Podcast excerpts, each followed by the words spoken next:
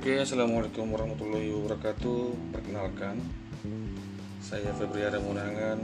Saya dari kota Parangsiempuan yang terletak di salah satu kota yang ada di provinsi Sumatera Utara. Dan saya sekarang mahasiswa tingkat akhir di salah satu universitas di Sumatera Utara. Kalau mau tahu, kalau mau tahu informasi tentang saya ya teman-teman, boleh kalian kalian follow I G saya, itu Febriyaria Munangan atau Febriari underscore dua enam. Di sini saya akan menceritakan sebuah podcast atau cerita-cerita yang dari kawan-kawan. Dan ini adalah salah satu kiriman dari seseorang yang ingin dibacakan ceritanya atau ya cerita kisah hidupnya lah. Oke, langsung saja kita ceritakan kisah ya. Oke, cerita podcastku. Halo, perkenalkan saya T L, nama samaran. Saya adalah seorang wanita wanita yang tinggal di kota Bogor. Pertama, saya akan bercerita tentang penerbangan saya di ke kota Sumatera Utara dengan bertujuan melanjutkan kuliah saya di sini. Oke, saya luruskan dulu.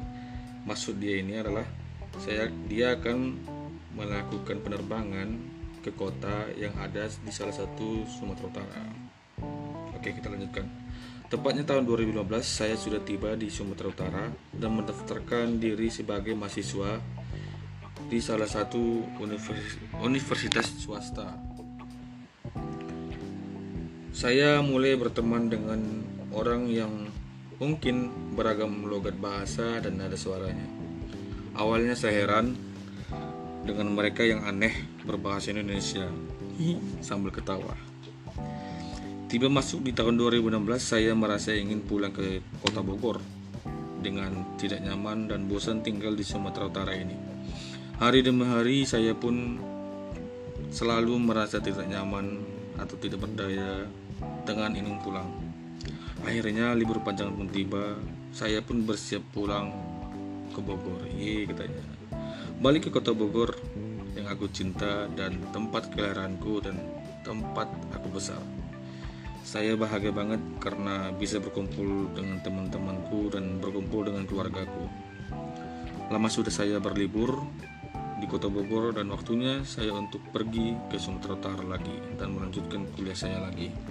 Oh, oke, lanjut yuk ke cerita cintaku. Wes, ada cerita cintaku nih.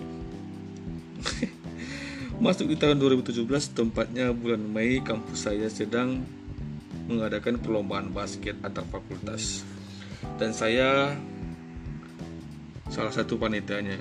Perlombaan pun berlangsung pada beberapa hari kemudian dan ada seorang pria yang berkumpul bersama teman-temannya di komplotan Fakultas Hukum, dan saya mengenal salah satu dari mereka karena salah satunya adalah kuliah di universitasku atau di kampusnya. Pada akhirnya ada junior yang saya kenal semua komplotan itu dan bersinal, berinisial Duma. Duma ditegur salah satu komplotan yang berinisial F A atau cowok yang didekatinya. Hal terakhir pun tiba, di mana saya tidak sama sekali mengakui atau eh mengikuti foto bersama bareng mereka. Nah, ternyata ada seseorang pria yang diam-diam mencari dia. Oke. Beberapa jam kemudian ponselku berdering. Ternyata Doma menghubungi saya bahwa ada seseorang yang ingin kenal dengan saya. Doma juga berbicara kepada saya bahwa seseorang ini baik dan saya tidak boleh cuek melayaninya. Dan saya berkata, baiklah, aku tidak akan cuek dan tidak akan sombong gitu ya kan. Dring-dring, ponsel pun saya berbunyi dan saya dengan lancarnya langsung bahwa dengan lancarnya langsung bahwa ini ada yang ada orang yang Duma bilang. seseorang pun seseorang ini bersinar F A yang tadi tadi bilang, yaitu seseorang yang dia sukai atau sekarang menjadi pacarnya. Hari demi hari berlalu, saya dan F A pun selalu bertukar cerita setiap hari. Selalu ada kabar dari F A. Singkat cerita, kedudukan kedekatan kian terasa. Setiap hari demi setiap hari kami tidak pernah absen bertukar cerita. Hingga pada suatu, suatu ketika F A mengajak saya ke tempat makan, dan di mana saya hanya ada saya dan F A. Detak jantungku pun merasa tidak ada karuan, entah kenapa dengan ini. Hening seketika, musik akhir diiringi dan diakhiri diiringi musik. Akhirnya F A mengungkapkan perasaannya. Awalnya sih saya hanya menganggap F A sedang bercanda, tapi ternyata tidak, F A benar-benar serius mengungkapkan isi hatinya.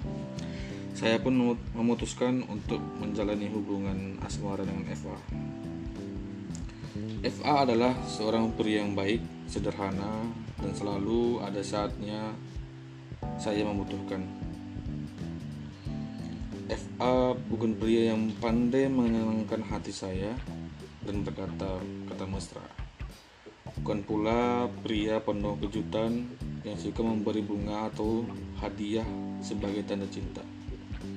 Hari demi hari berlalu, saya dan F A pun selalu bertukar cerita setiap hari.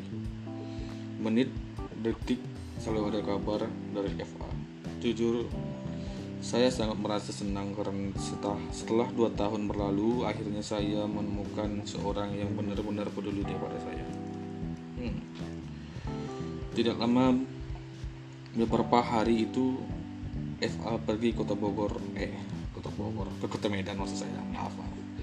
Demi meneruskan kuliahnya.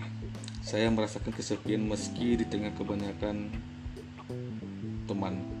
Hmm, mungkin ini hanya perasaan saya saja. Karena beberapa minggu terakhir itu F A selalu menemani saya kemanapun saya pergi. T L dan F A pun menjalani hubungan dengan L D R. Hari demi hari pun gejolak rindu tak tertahankan. Rasanya ingin bertemu, tapi itu tidak mungkin. Kita bertemu, astagfirullah. Oke, tadi ada gangguan sedikit, maaf kawan-kawan. Kita lanjutkan. Hari demi hari pun gejolak rindu tidak tertahankan. Rasanya ingin bertemu, tapi semua itu tidak mungkin. Kita bertemu hanya saat libur panjang. Disitulah F A pulang sampai akhirnya kita dipertemukan kembali. F A tidak pernah absen membuat ponselnya saya berdering, jadi wajar saya tidak jika saya merasa ada berbeda saat ponsel saya seling. Tanpa ucapan selamat tidur darinya dan tanpa cerita-cerita konyol yang baginya bisa membuatku tertawa. Itu pikir saya.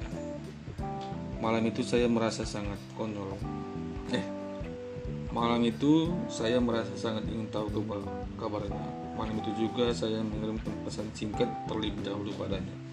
Akhirnya saya menunggu kabar sampai hari pun sudah siang. F A tidak mengabari saya. Beberapa menit kemudian ponsel saya berdering. Yes, F A membalas kabar saya. Entah mengapa saya merasa begitu bahagia, ternyata tiba-tiba F A ada di hadapan, di hadapan saya.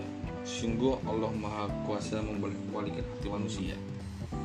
Hmm, cerita sampai situ aja. Berarti cerita ini berepisode guys. Nanti dia akan, dia janji sih, dia akan menceritakan lagi ceritanya dan membagi sambungan ceritanya.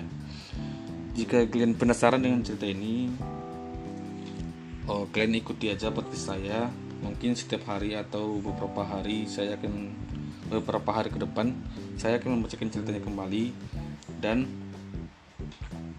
mungkin lebih baik lagi dengan membacakan cerita saya. Mungkin karena ini podcast pertama saya, oh, agak belit gitu ya kan guys. hmm. Oke, okay. Segitu saja dari saya. Assalamualaikum warahmatullahi wabarakatuh. Assalamualaikum warahmatullahi wabarakatuh. See you next time.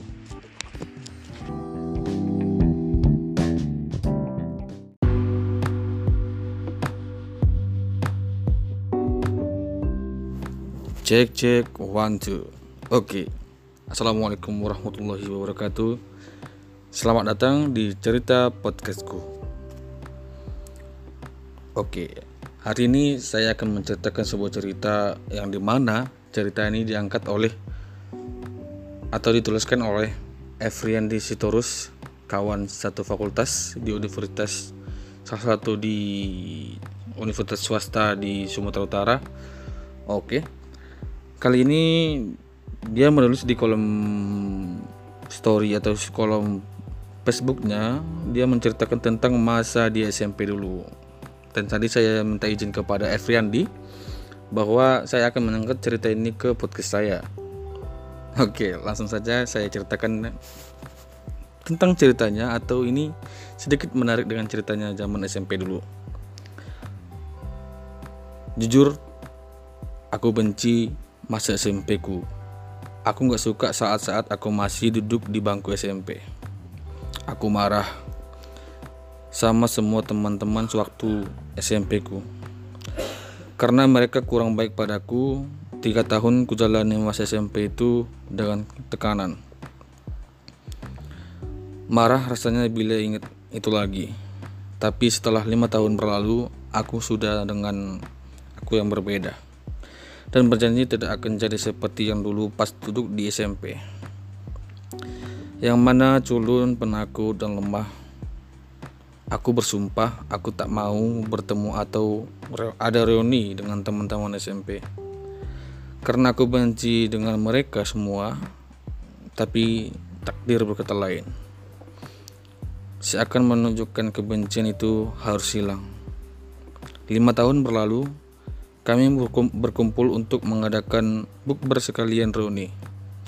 Sebenarnya aku sudah enggak ingin ikut berkumpul dengan mereka karena aku udah enggak suka sama mereka. Tapi entah kenapa aku juga jadi bisa ikut kumpul dan aku berpenampilan beda dari diriku yang dulu. Aku berjanji aku tak akan sepelekan lagi disepelekan lagi, dan bila ada memandangku sepele, aku akan hajar dia. Namun semua kebencian itu yang ada dulu, dua, dua waktu ada S M P, dua waktu aku S M P, semua begitu hilang sudah. Saat saja bertemu dengan mereka, suasana mencair, rasa benci itu berubah menjadi rasa cinta. Seakan menemukan keluarga baru. Kami mulai sering main lagi, kumpul lagi, dan ada sebagian dari temen aku. Kami sering berpergian camp, semakin dekat, dan aku senang. Mungkin itulah dia ya, pelajaran sedikit semua bisa berubah akibat waktu. Maaf kawan S M P ku, aku akan, aku yang mana mungkin akan pernah gak suka sama kalian semua. Tapi semua berubah kok. Aku sayang kalian semua, kawan-kawanku. Tanpa kalian yang dulu pernah mungkin tak baik denganku di waktu S M P, mungkin aku gak seberani menjalin hidup dan setegar ini, dan menjadi kuat. Aku jadi kuat akibat merasa sakit. Itu dia ceritanya. Ya mungkin bahasanya agak sedikit linglung atau gimana ya, tapi itu dia yang diberanikan oleh si penulis atau Evriandi. Ini menceritakan dia waktu S M P dulu. Dia semasa S M P agak dikucilkan atau agak dibully karena dia dulu agak culun gitu. Tapi karena dibulinya dari S M P, dia berpikir, aku tak boleh begini terus. Dia berpikir, tahun ke tahun dia berubah jadi orang yang lucu, orang yang orang yang baik, dan orang yang tegas. Itu yang dari saya tangkap dari cerita ini. hmm, Oke, sekian dulu dari podcast saya. Dan mungkin itu saja yang bisa sampaikan di podcast saya ini. Kalau ada kata-kata yang salah atau kata-kata kurang yang baik dengan podcast saya, saya mohon maaf. Saya undur diri. Assalamualaikum warahmatullahi wabarakatuh. Salam cerita podcastku.